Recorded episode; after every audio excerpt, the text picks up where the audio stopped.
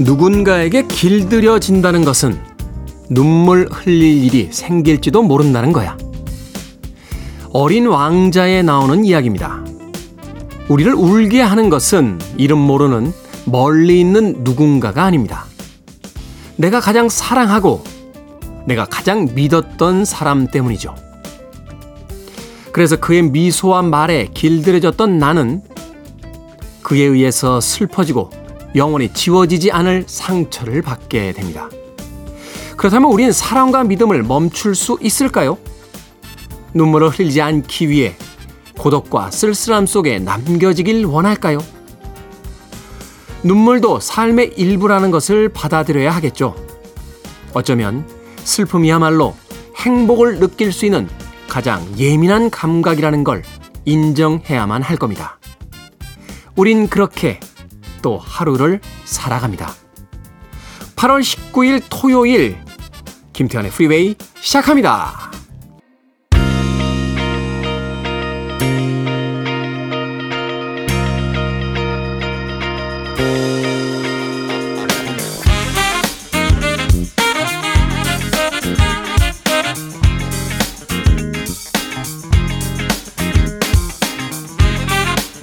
빌보드 키드의 아침 선택 김태훈의 프리웨이. 저는 클테짜 쓰는 테디 김태훈입니다.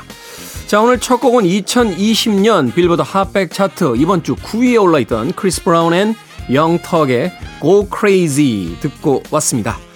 자, 토요일 1부가 시작이 됐습니다. 8월 19일 토요일 1부는요 음악만 있는 토요일로 꾸며드립니다. 1970년대부터 2023년까지 이번 주 빌보드 핫100 차트에서 상위권에 랭크됐던 당대의 히트곡들을 중심으로 선곡해드립니다. 자, 히트곡들이라는 것은 그 시대의 사람들이 가장 많이 들었던 음악, 또 가장 좋아했던 음악이라는 뜻이 되겠죠. 70년대와 80년대, 90년대와 2000년대에 들어서 사람들은 과연 어떤 음악들을 좋아했고 또 어떻게 그 취향들이 변해왔는지 오늘 이 시간을 통해서 한번 만나보시죠. 자, 그리고 2부는요, 북끄북끄로 꾸며드립니다. 책을 읽어보는 시간, 오늘은 또 어떤 책을 가지고 즐거운 수다를 나눠볼지 2부도 기대해 주시길 바랍니다. 자, 여러분은 지금 KBS E라디오 김태현의 프리웨이 함께하고 계십니다.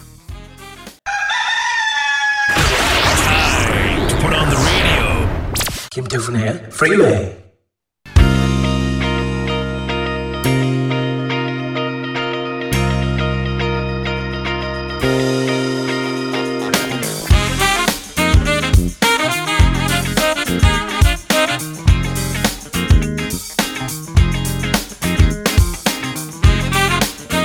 음악만 있는 토요일 세 곡의 노래 이어서 듣고 왔습니다. 1970년대와 80년대, 90년대로 이어지는 연대별 세 곡의 히트곡들이었죠. 먼저 첫 번째 음악은 1973년도 이번 주 빌보드 핫100 차트 2위에 올랐던 윙스의 Live and Let Die 007 영화의 주제곡으로 사용이 됐던 음악이었습니다.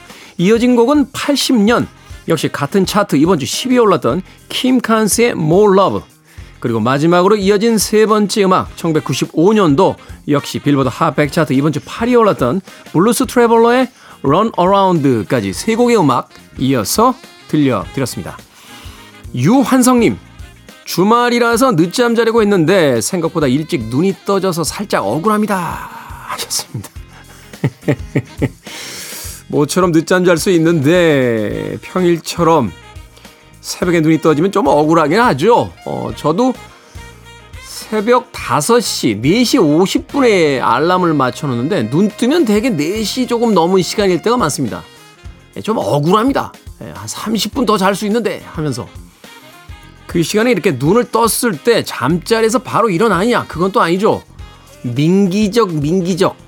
눈을 다시 감았다가 휴대폰도 들여다봤다가 그러다가 이제 알람이 거의 울릴 시간이 돼서야 그 알람을 미리 끄고 이제 일어나는 그런 아침의 루틴, 아침의 어떤 그 풍경이 있습니다. 유한성 님도 아마 그런 기분이지 않았을까 하는 생각이 드는데, 이게요, 아침에 일어나는 것도 영어로 표현할 때 다르대요. 그러니까 잠자리에서 눈을 떴어. 눈만 떴어. 근데 여전히 잠자리에 누워있어. 이건 이제 wake up, wake up이라고 표현을 하고, 눈을 뜨고 이제 침대에서 나와서 하루를 이제 시작하려고 아침에 완전히 일어나는 거. 그건 이제 get up 이라고 한답니다. 다 아는 거예요? 나만 몰랐군요. 네. 저만 몰랐군요. 네. 어제 배운 거예요. 네, 어제. 요새 뒤늦게 영어 공부를 다시 한번 좀 해볼까 싶어서, 물론 그렇다고 그렇게 진지하게 고민을 하면서 영어 공부를 하는 건 아니고요. 이 SNS에 그 미국식 표현, 뭐 영국식 표현, 뭐 우리가 잘 알지 못하는 뭐 단어, 뭐 그대로 해석하면 안 되는 표현법 뭐 이런 게 있습니다. 그거를 몇 개 이렇게 한번 들여다봤더니 알고리즘에 의해서 요새 계속 SNS에 그 영어 학습하는 게 뜹니다. 뭐 공부가 나쁜 건 아니니까요. 그래서 굳이 그걸 뭐 이렇게 지우거나 외면하지 않고 뜰 때마다 이렇게 들어가서 하나씩 이렇게 봐주는데, 거기서 그걸 알려주더군요. 웨이크업과 겟업의 차이를. 야, 여태 몰랐네. 네? 나는 무조건 일어나면 다 웨이크업이고 겟업이고 다 똑같은 건 줄 알았는데 그게 차이가 있대요. 그러니까 주말에 늦잠 자려고 생각했던 것보다 조금 일찍 눈이 떠져 있었을 때는 이제 웨이크업, 그리고 거기서 자리를 툭툭 털고 일어나면 겟업 되겠습니다. 자, 팝음악 프로를 진행하는 DJ가 그 정도는 좀 알아줘야 되지 않겠습니까? 나만 몰랐던 것 같아요. 자, 두 곡의 음악 이어서 듣습니다.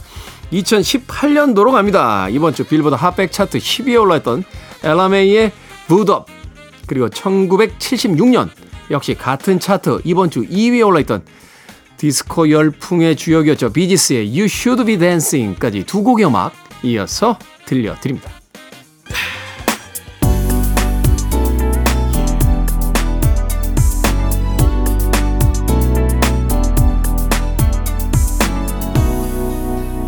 김태훈의 프리웨이.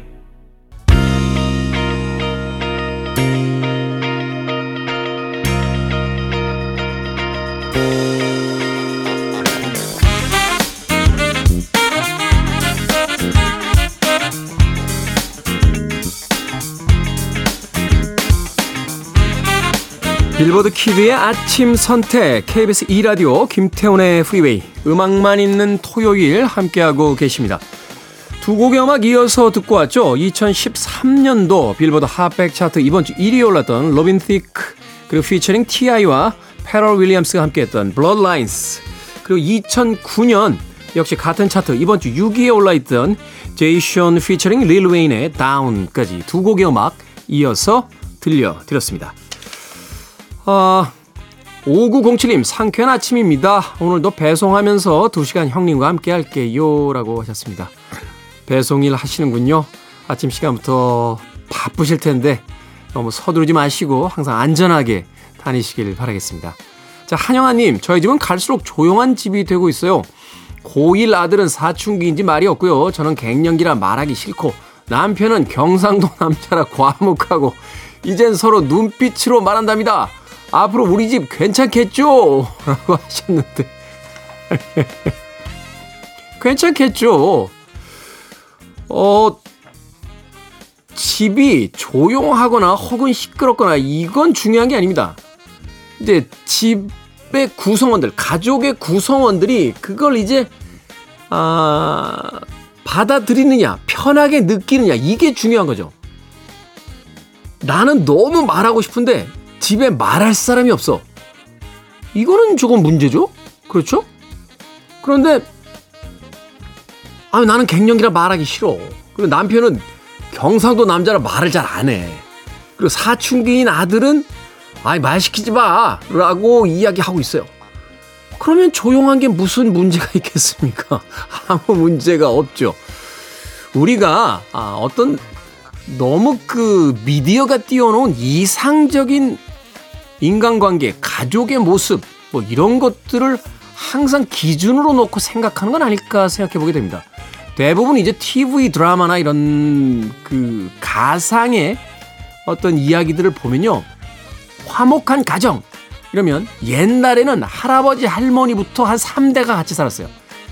물론 현대에 와서는 이제 그런 모습은 별로 안 보입니다만 그래도 뭐 엄마, 아빠, 아들, 딸 한 4인 가족 기준에다가 집에 오면 뭘 그렇게 조잘조잘 얘기하는 사람들이 많은지. 하지만 그런 것들은 너무 미디어가 만든 일방적인 이상형이고요. 가족 구성원들이 편하면 그것만으로 충분하지 않나 하는 생각 해봅니다. 한영아님 아무 문제 없는 것 같으니까 너무 걱정하지 마시길 바라겠습니다. 자, 1992년도로 갑니다. 빌보드 핫100 차트 이번 주 10위에 올라있던 섹스피어스 시스터스의 Stay, 그리고 85년도 빌보드 핫100 차트 이번 주 9위에 올라있던 제가 굉장히 좋아하는 음악이에요. 브라이언 아담스의 Sum of 69까지 두 곡의 음악 이어서 들려드립니다.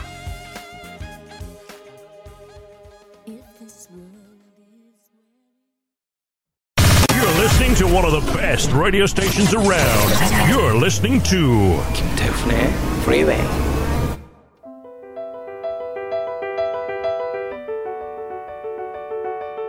빌보드 키드의 아침 선택 KBS E라디오 김태훈의 프리웨이 함께하고 계십니다. 1부 끝곡은 2004년도 빌보드 핫100 차트 이번 주 10위에 올라있던 알리샤 키스의 If I Ain't Got You 듣습니다. 저는 잠시 후 2부에서 뵙겠습니다.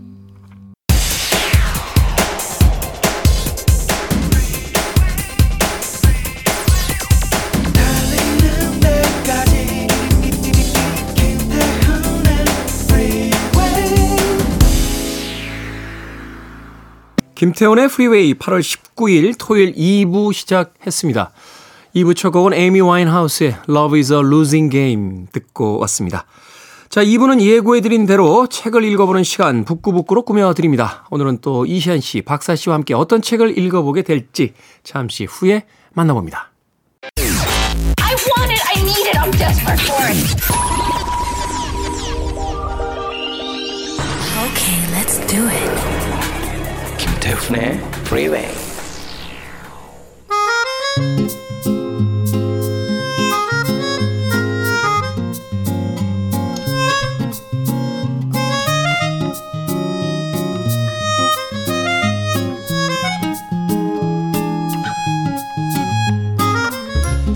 열심히 책을 읽는 것만큼 다소 소란스러운 북클럽. 북끄북끄 북튜버 이시한 씨, 북칼럼니스트 박사 씨 나오셨습니다. 안녕하세요. 네, 안녕하세요. 네. 좀 소란스럽긴 해요.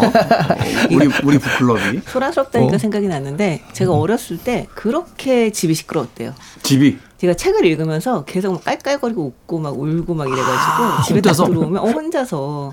그래서 지금도 책을 읽을 때 사람들이 리액션 드라마를 찍어라, 그 유튜브를 찍어라 할 정도로 되게 반응을 하면서 읽는 편이에요. 그거 괜찮겠는데요? 혼자 책을 읽다가 으악 아, 그런 거죠. 그런 거죠. 옆에서 보면 좀 무섭습니다. 맞아. 약간 무서울. 근데 이제 그거를 동영상으로 이제 하면 그쵸. 그건 또 뭐 재미있을 수 있으니까. 그렇죠. 자, 오늘 읽어볼 책은 특별히 청취자분께서 추천해 주셨어요. 은선이라고 아이디 쓰시는 분인데, 테디 북구북구는요 제가 토요일에 라디오를 듣는 이유입니다. 20대에 읽고 60대인 지금까지 최단편으로 남아있는 셀라 라게를레프의 느텁집 처녀 다뤄주시면 안 될까요? 라고 하셨는데, 그래서 골랐습니다. 물론 청취자 은선이님의 강력한 추천도 있었습니다만 우리 이소연 작가가 느텁집 처녀의 이 페이지 수를 보고 나서 강력히 이 책을 해야 된다. 여기 추천했을 때 이 말이 너무 먹힌 거예요. 최단편. 이게 먹힌 거예요. 최초절정 단편이에요. 이분이 좋아하는 최장편은 뭔가 또 궁금하네요. 네. 아니, 그건 궁금하지 않습니다. 장편이요? 태백산맥 한번 해볼까요? 자, 먼저 작가 이 셀마 라게를레프, 이 스웨덴 작가로 알려져 있는데 우리에게는 조금 생소한 그런 작가이기도 합니다. 어떤 작가인지 먼저 박사 씨의 소개부터 들어보겠습니다. 네, 생소하죠, 이름이. 하지만 그 노벨 문학상을 여성으로서는 최초로 수상한 작가입니다. 아, 그렇군요. 네. 그리고 1909년에 수상을 했는데 1914년에는 스웨덴 할리먼 회원으로 등극한 최초의 여성이 되기도 했던 분이시죠. 이 1858년 11월에 태어나서 1940년에 타계한 스웨덴 작가인데요. 네. 아버지가 중이었고 어머니는 공장장의 딸이었다고 합니다. 이 여선 집은 좀 부유했던 것 같아요. 여섯 남매 중에 다섯째로 태어났다고 하는데요. 이 할머니와 가정교사에게 교육을 받았고 24살에 여자고등사범학교에 다닌 이후에 그 여자고등학교의 교사로 일을 했습니다. 네. 이 할머니에게 들은 신화와 전설 그리고 어렸을 때부터 탐독한 성경책이 이 작가의 작품의 아주 중요한 모티브가 되고 있어요. 이 첫 소설이 예스타 베를링 이야기, 예스타 베를링 전설이라고 하는데 이 작품을 보더라도 그 특징이 잘 드러나고 있습니다. 그 이후의 작품도 민간 설화나 전설에 영감을 얻은 작품들이 많이 있습니다.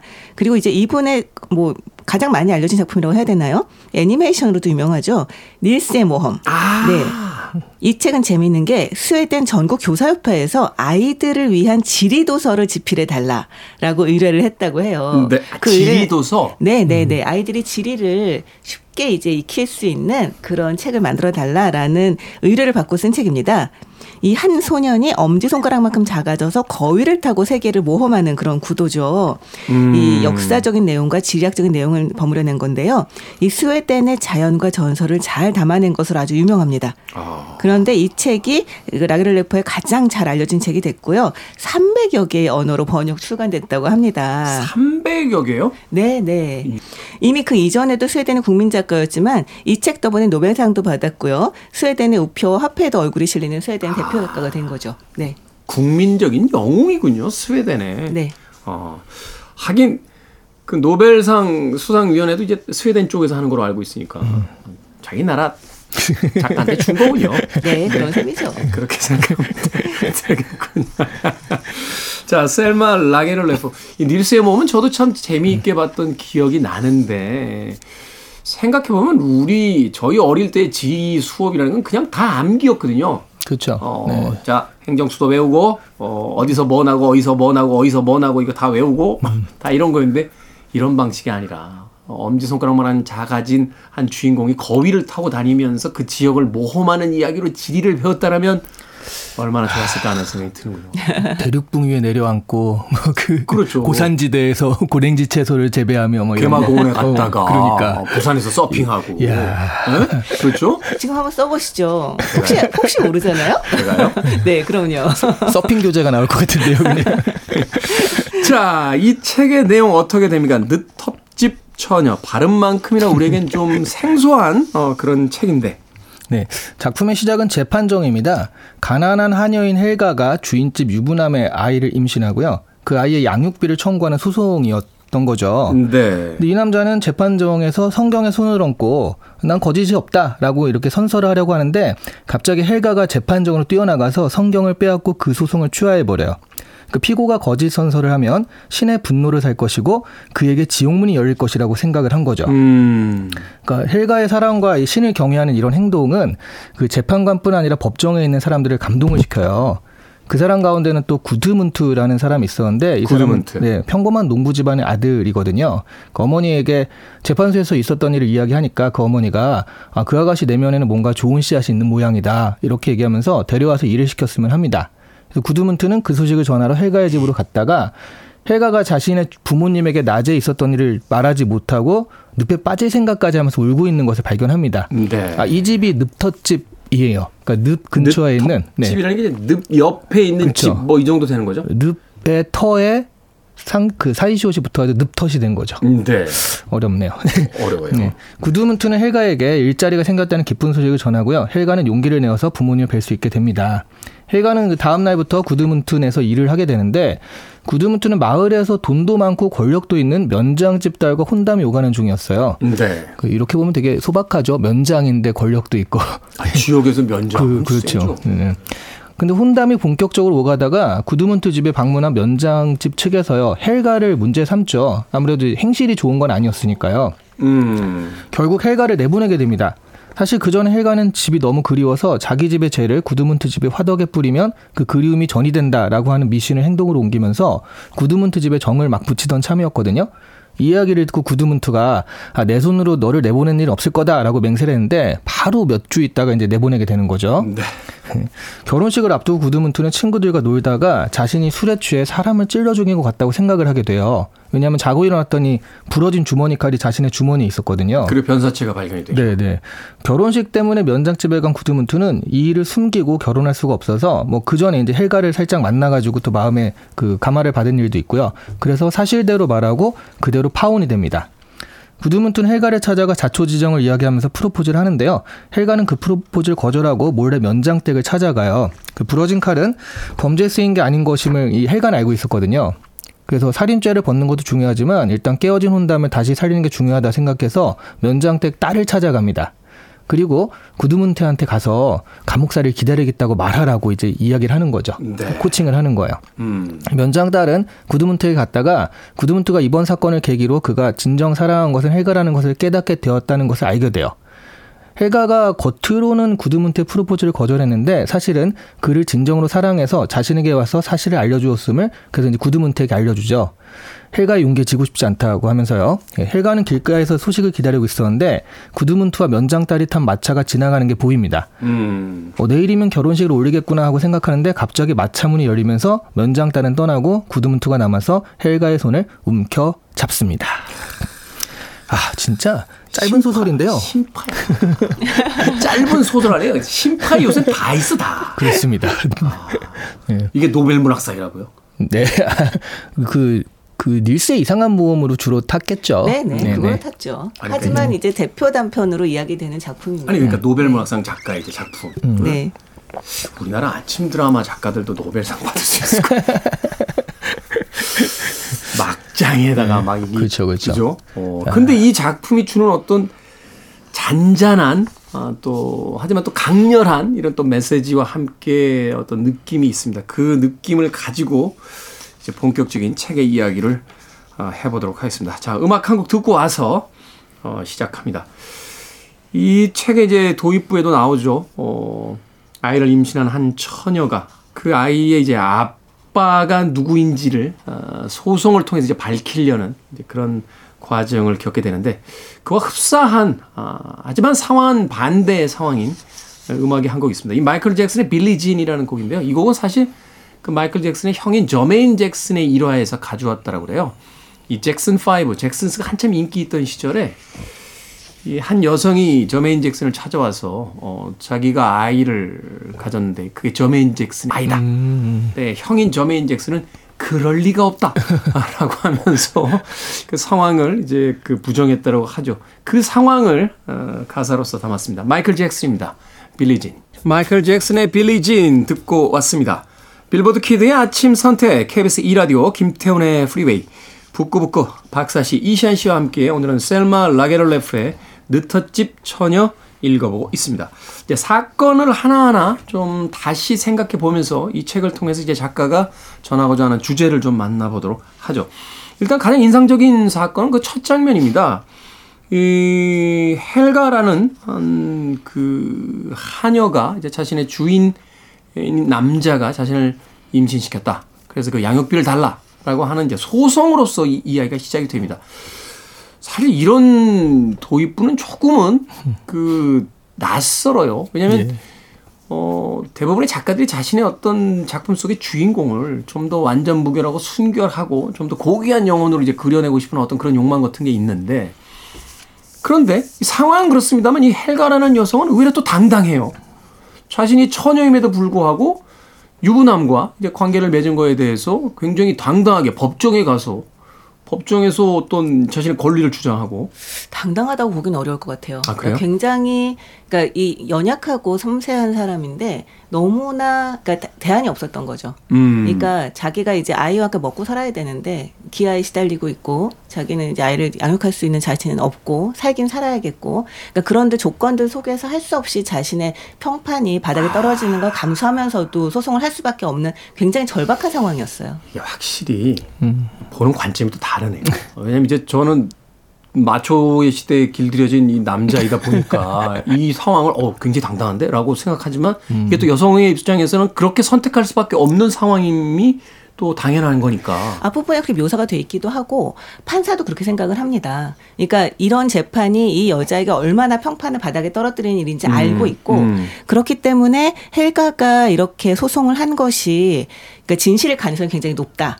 라고 생각은 하지만 그렇지만 사실 물증이나 뭐 이런 것들이 없으니까 그러니까 마음이 안 가는 거죠. 이런 별로 이렇게 마음이 안 가서 그냥 법대로 하지 뭐 약간 이런 마음이었다가 헬가가 자신을 그렇게 궁지에 몰아넣은 그 남자 나쁜 남자가 단지 신에게 그 거짓 선서를 하면 지옥에 갈지도 모른다는 그 이유만으로 더 큰 죄를 그 묻겠다 그 남자에게 그러니까 그 성경을 빼앗아서 고소를 취하겠다. 차라리 내가 이 모든 그 문제들을 다 안고 가겠다. 이 남자에게 책임을 묻지 않겠다. 이 남자의 영혼이 지옥에 떨어진 걸 볼 수 없다라고 하는 걸 보면서 이 판사가 어떤 신에 대한 경외, 그래서 선하다는 것 이것에 대해서 다시 생각해보는 계기가 되는 거죠. 아, 네. 그렇군요. 그리고 또 이제 당당함을 느끼셨다면 아마 이 여자가 어쨌든 이 남자의 관계에서 사랑을 한 건 사실이거든요. 네. 마지막에 구드문트가 뭐 청혼 그 프로포즈를 했을 때.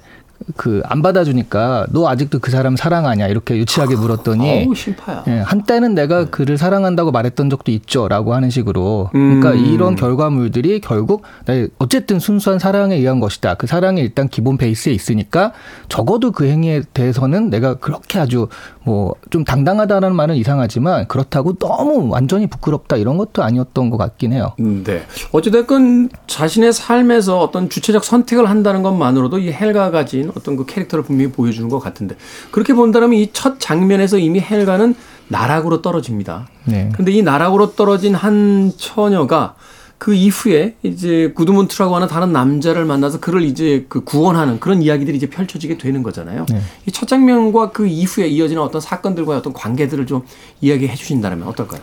기본적으로 그러니까 첫 장면에 다 나와 있는 것 같아요. 그러니까 이 사람의 주제라는 게 보통 신에 대한 경외심, 순수한 사랑에 대한 또 경외심도 있고요. 그다음에 용서와 화해, 그다음에 헌신적인 사랑 이런 것들이 이제 좀 많이 다룬다고 하는데 그 첫 장면에 이게 다 들어가거든요. 네. 신에 대한 경외심, 사랑, 화해, 용서, 헌신적인 사랑 이런 것들이 그리고 그런 것들이 결과적으로 보면 이 구드문트라는 약간은 좀 속물적이죠. 속물적인 이런 청년이나 이런 사람들의 마음을 감화시켜서 진정 이런 식의 그러니까 뭐 헌신과 경외 이런 식으로 이제 끌어온다라는 개념이라서 사실 이 첫 장면에서 거의 이 작품의 모든 걸 다 보여주지 않았나 싶습니다. 네, 이 첫 장면을 보면서 그러니까 당시의 사람들이 신이 그 당시의 사람들 그러니까 그리고 그 마을 사람들이 신에 대해 어떻게 생각했는가라고 하는 걸 우리가 잘 이해하지 않으면 사실 이해하기 어려운 이야기일 수도 있어요. 네. 그러니까 신에 대한 경외, 그러니까 신을 믿는다는 것과 선하게 산다는 것이 이 안에서는 같이 이제 같은 얘기인 거죠. 네. 헬가 같은 경우는 사실 이 이야기 속에서 보면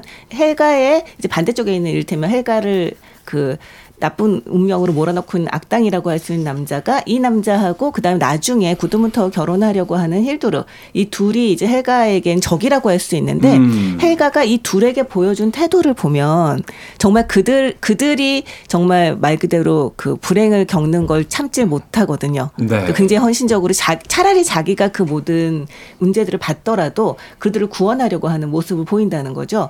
그렇기 때문에 이 신에 대한 경외라고 하는 것이 우리가 어떻게 이해할 것인가에 따라서 이 작품을 어떻게 이해할 것인가가 좀 한가름 나는 것 같아요. 오히려 이 사건 속에서 가장 밑바닥으로 가라앉은 한 처녀가 그 주변 사람들을 구원해가는 과정.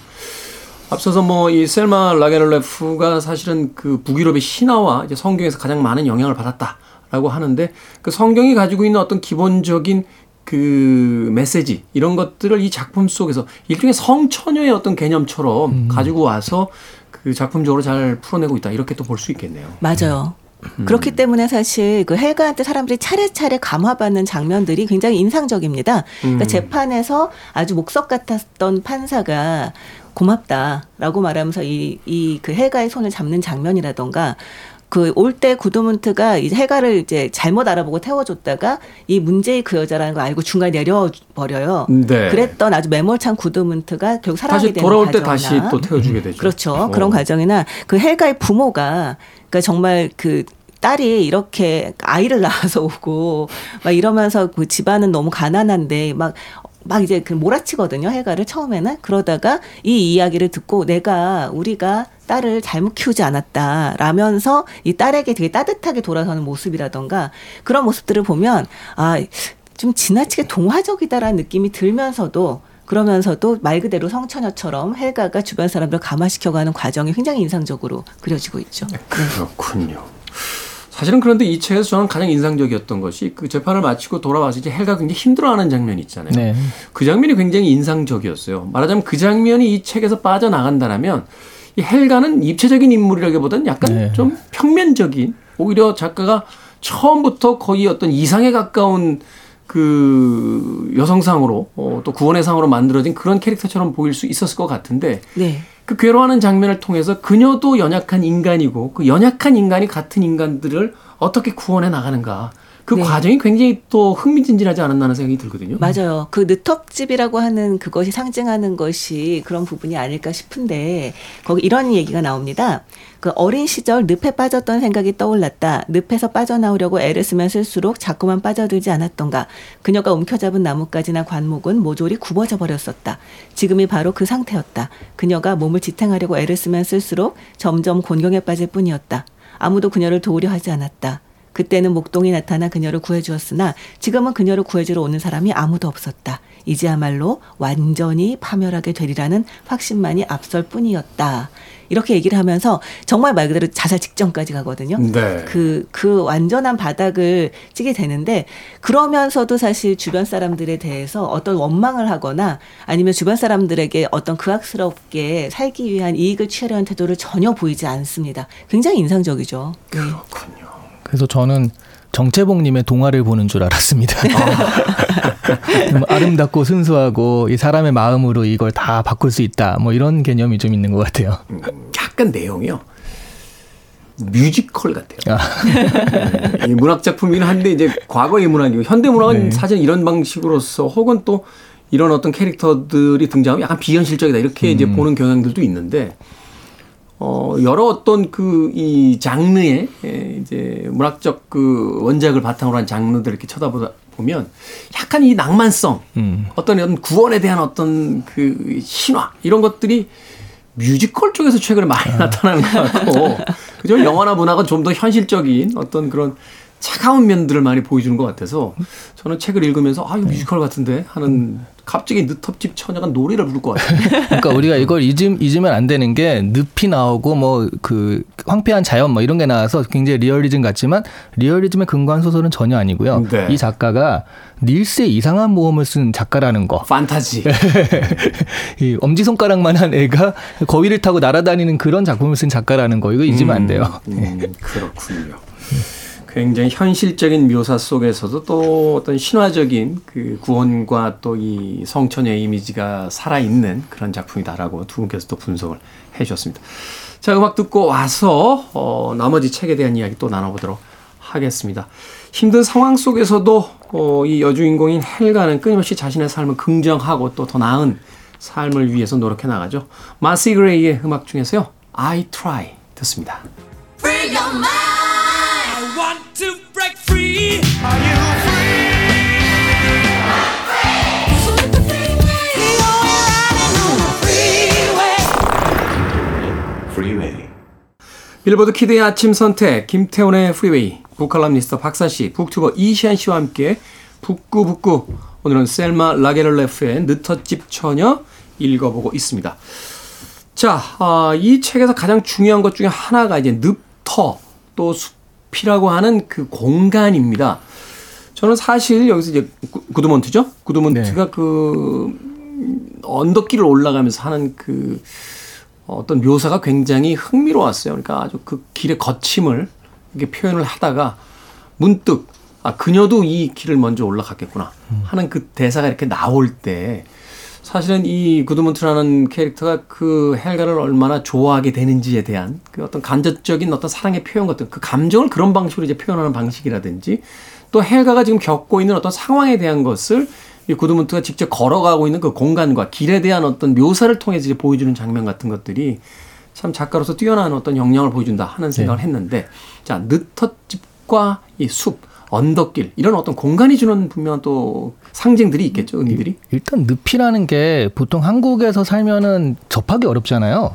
한국엔 늪 별로 없죠. 호수는 있어도 네. 늪은 별로 없는 것 같아요. 네. 그게 어떤 토양의 특징인지 모르겠습니다만. 그런데도 불구하고 늪하면은 이렇게 좋은 이미지는 아닌 거죠.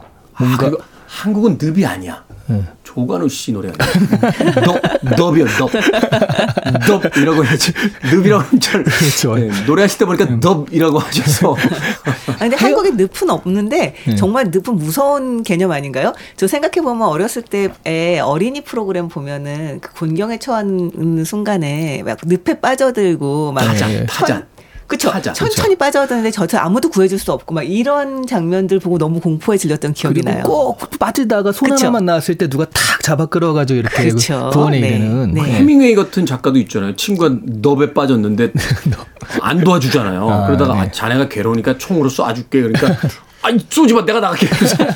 진짜인지 모르겠습니다만 뭐 그런 헤밍웨이에 대한 유명한 일화가 있다 뭐 이런 이야기도 했었는데 늪 자체도 워낙 위험하고 그 일단 음울한 특성 왜냐하면 습지대니까 일단 다 축축하고 그런 것들 그렇죠. 예, 그러니까 이런 것들과 지금 완전 대비가 되고 있잖아요. 이 헬가라는 처녀는 그래서 사실 북유럽 동화들은 기본적으로 이게 그 동화의 주제가 그거잖아요. 이불 밖은 위험하니까 함부로 나가지 마라. 그렇죠. 북유럽의 그 자연환경이 그렇게 좋지가 않기 때문에 험한 자연에서 동화가 끔찍하잖아요. 네네. 밖에 나가면 위험하다는 이야기를 네. 하기 위해서. 그러니까 이런 그 정말 척박한 환경에서 거기서 사는 이 처녀가 이 사람들을 감화시키는 얘기라는 건 이렇게 대비가 되면서 이 사람의 어떤 순수함, 사람의 힘이 얼마나 이 자연을 이길 수도 있든지 그런 것들을 잘 보여주는 그런 배경이 아닌가 싶어요. 네. 전 약간 다른 측면에서 좀 다가왔었는데요. 중간에 헬가가 이제 구드문트의 집에 와서 일을 하게 되잖아요. 근데 구드문트의 집에서 굉장히 잘 대해줬음에도 불구하고 늪터집과 숲을 너무너무 그리워합니다. 너무너무 그리워해서 자기가 돌아가서 정말 다시는 그 나오지 않고 그 집에 살고 싶다. 일을 그만두고 싶다라고 하는 그 막 욕망을 느껴요. 네. 그래서 그것을 이제 이걸 해결하기 위해서 헬가는 자신의 그 집에 있었던 재를 가지고 가서 자기 그 일하는 집, 그 구드문트의 집에 있는 화로에다 뿌리면 네. 그러면 이런 애착이 옮겨간다라고 하는 그런 그 자신의 그 민간신앙 같은 거죠. 네. 네. 그걸 실천을 합니다. 그러면서 구드문트의 집에 정말 말 그대로 정을 붙이게 되죠. 그런데 결론적으로 구드문트의 집에 쫓겨나는 형태가 돼서 다시 이제 늪터집으로 돌아가게 되거든요. 근데 저는 그 죄를 가지고 옮겨가는 그 과정에 전 헬가가 말 그대로 세상으로 나아가는 어떤 그 상징이 아닐까라는 생각을 했어요. 헬가는 굉장히 순수하고 선한 그런 처녀인데 그 늪터지에 있을 때는 그냥 말 그대로 생활에 급급한 그냥 사는데 너무 치여 살고 있는 어린 존재일 뿐입니다. 그렇지만 그 구드문트의 집으로 가면서 사실 구드문트의 부모들도 너무 좋은 사람들이고 주변 사람들이 네. 좋은 사람들인데 구드문트의 집에 가면서 사람들 사이에서 더 좋은 영향력들을 이제 퍼뜨리게 되고 그러면서 자신의 진정한 사랑을 만나게 되죠. 이건 네. 어떻게 보면 헬가의 어떤 성장기일 수도 있거든요. 네. 그런 면에서 그 늪터집이라고 하는 것이 어떤 근원적이고 헬가의 말 그대로 말씀하신 것처럼 어떤 본원적인 모습이라면 이제 그 이후에 나와 있는 사회는 헬가의 어떤 사회적인 네, 삶을 보여주는 그런 걸 상징하지 않나라는 생각을 했어요. 그렇군요. 네. 한 처녀의 성장기로서 또 이 책을 읽어나갈 수도 있다. 그런 의미에서 그 모든 것들이 잉태되는 어떤 근원의 공간으로서의 늪터와 이제 숲 그리고 그 이후에 어떤 도시에서의 사람들 간의 관계 이렇게 두 개로 나눠서 이제 해석을 해볼 수 있다라고 이야기를 해주셨습니다. 자 여기서 근데 가장 흥미로웠던 건 역시나 이 주인공의 헬가의 어떤 선택들입니다. 처음 이제 법정에서의 상황도 그렇고 구드문트의 청혼을 이제 거부할 때도 그렇고 또 그 이야기를 그 힐드루라고 하는 그 여성에게 전달하는 과정도 그렇고 또 이 구드문트가 어떤 자신이 사람을 죽였을지도 모른다라고 했을 때의 그 상황을 이제 정리하는 것도 결국 이제 헬가의 모든 선택들인데 그녀의 선택의 기준이 아주 흥미로워요. 말하자면 자신의 어떤 이기라든지 자신의 편리 혹은 뭐 어떤 감정적인 이런 것들이 아니라 그녀가 믿고 있는 신이 이야기하고 있는 선의 기준에서 모든 것을 행해나간다. 이거 굉장히 초인적인 어떤 선택들 아닌가요? 근데 재밌는 게 그 아까 이 헬가의 성장기라고 하셨는데 사실 여기 나오는 주인공들은 다 성장을 합니다. 구드문트도 그렇고 심지어 힐드루도 네. 너의 용기에 지고 싶지 않았다라고 하면서 또 그 올바른 얘기를 하죠. 힐드루가 그래서 자신에게 들려준 헬가 이야기를 또 구드문트에게 전하죠. 네. 그러니까 여기서 그러면 이 성장이라는 건 좀 용기라고 보거든요. 네. 그러니까 말씀하신 대로 내가 지키고 싶은 게 있는데 그런 것들을 포기하고 그리고 이 다른 사람을 위해서, 그러니까 이기적인 인간이 이타적인 사람이 될 수 있는 그 용기, 그 용기를 헬가가 처음에 보여줬거든요. 재판정에서. 그런 것들이 전염이 돼서 구드문트 역시 내가 사실 사람을 죽인 것 같다라고 고백을 하기도 하고. 사실은 어려운 자백이잖아요. 네네. 그런 용기들이 지금 전이되는 그런 것들을 보면, 여기 되게 탐 크루즈가 저번에 내한했을 때 한 그 유명한 얘기가 있잖아요. 겁이 안 나는 게 아니다. 겁이 나도 그냥 하는 것이다. 네. 겁나죠. 네. 안 겁나겠어요. 오토바이 타고 거기서 뛰어내리는. 그러니까요. 그러니까 두렵지 않은 게 용기가 아니라 두려워도 하는 게 용기라고 하는데, 그런 모습들을 잘 보여주면서 우리가 성장 소설이구나, 성장 있구나라고 좀 느낄 수 있는 것 같아요. 네, 그러네요. 그러니까 말하자면 선한 영향력의 어떤 결과. 뮤지컬적이에요. 네. 근데 참 보면 이 이야기에 나오는 사람들이 다 기본적으로 근본적으로 악한 사람들이 별로 없습니다. 그러니까 빌런이 처음 등장한 주인집 남자 정도가 빌런이고. 맞아요. 빌런이 없어요. 다들 너무나 이를테면 이기적인 선택을 하려는 순간들이 있습니다만 결국 이타적인 선택을 하는 그런 모습들을 보여주는데요. 그중에서 특히 구드문트의 아버지가 정말 또 약간 인상적인 캐릭터예요. 네. 이 구드문트의 아버지는 정말 좋은 사람인데, 작가가 구드문트의 아버지 이렇게 설명을 합니다. 에를란트는 키가 작은 대머리로 아름답고 현명한 눈을 가진 사람이었다. 그는 말이 별로 없는 과묵한 사람이어서 하루 종일 일하도 말 한마디 없이 지낼 수 있는 사람이었다. 일이 잘 되어갈 때는 그의 존재는 별로 띄지 않으나 무언가 일이 벌어지면 표면으로 나타나 이를 바로잡기 위해서는 무슨 말이든 하고 마는 성질이었다. 그의 계산은 틀림이 없어 교군의 여러 남자들에게 굉장한 신뢰를 받는 터였다. 라고 얘기를 하는데요. 실제로 그런 영향력을 퍼뜨리는 건 헬가가 중심입니다만, 실제 헬가가 바치는 영향력들을 실제 현실화되도록 돕는 것은 어떻게 보면은 이 구드문트의 아버지가 아닐까라는 생각이 들었어요. 그렇군요. 말하자면 이제 어떤 진심으로 행하는 선에 의해서 많은 사람들이 변화하고, 또 그것을 통해서 이제 사실 모두가 해피엔딩이라고까지는 못하겠습니다만 나쁘지 않은 선택들을 통해서 다 자신의 어떤 그 행복들을 찾아내는 그런 어떤 엔딩으로 이제 향하고 있는 거잖아요. 네. 그러면서 볼 때 이 작품 굉장히 전혀 그렇게 보이지 않다가 갑자기 계몽적 소설로 이렇게 하는 듯한 여러 가지 어떤 다면적인 인상을 가지고 있는 소설이라고 볼 수 있을 것 같습니다. 빌런이 등장을 하지 않고 강풀 작가의 웹툰 보는 듯한 기분이었어요. 자, 느텳집 처녀 셀마 라게를레프, 여성 최초로 노벨 문학상을 받은 작가의 초단편 집을 읽어드렸습니다. 두 분의 한 줄 추천사 들어보도록 하겠습니다. 들어보니까 빨리 시급히 뮤지컬로 만들어줘야 될 것 같습니다. 그만큼 어떤 동시대성을 가지고 있는 작품이라도 볼 수 있겠네요. 근데 진짜 이 작품은 많이 읽혔으면 좋겠다는 생각이 들어요. 이게 사실 책 구하느라고 힘들었잖아요. 이 책이 거의 절판이고, 헌책도 거의 없어서. 네. 근데 이런 거 좀 많이 읽으면은 그래도 이 가마를 받거나 뭔가 좀 마음에 좀 감동이 있다, 그런 사람들이 많이 늘 것 같아서 좀 이런 책은 복간해서라도 좀 읽어야 되지 않나 생각이 들어요. 저도 이 책 찾아보니까 예전에는 세계문학전집 이런데 항상 실려 있었대요.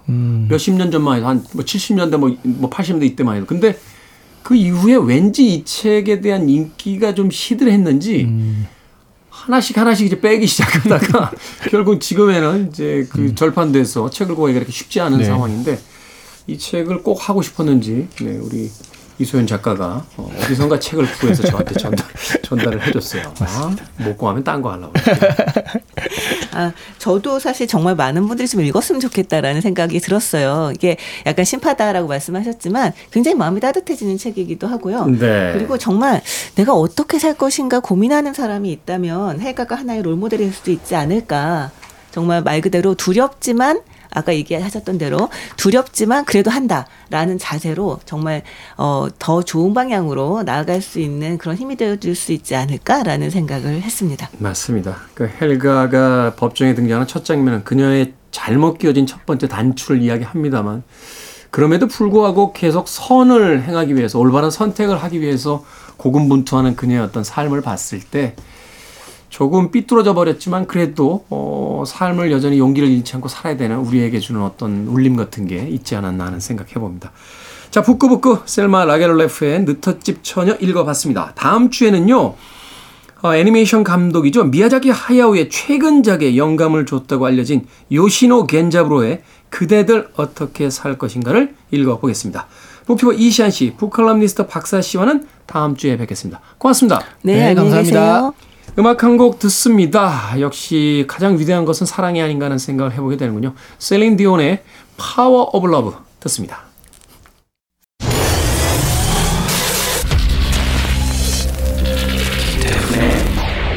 프리웨이 KBS E라디오 김태훈의 프리웨이 오늘 방송 여기까지입니다. 오늘 끝곡은 저니의 Faithfully 준비했습니다.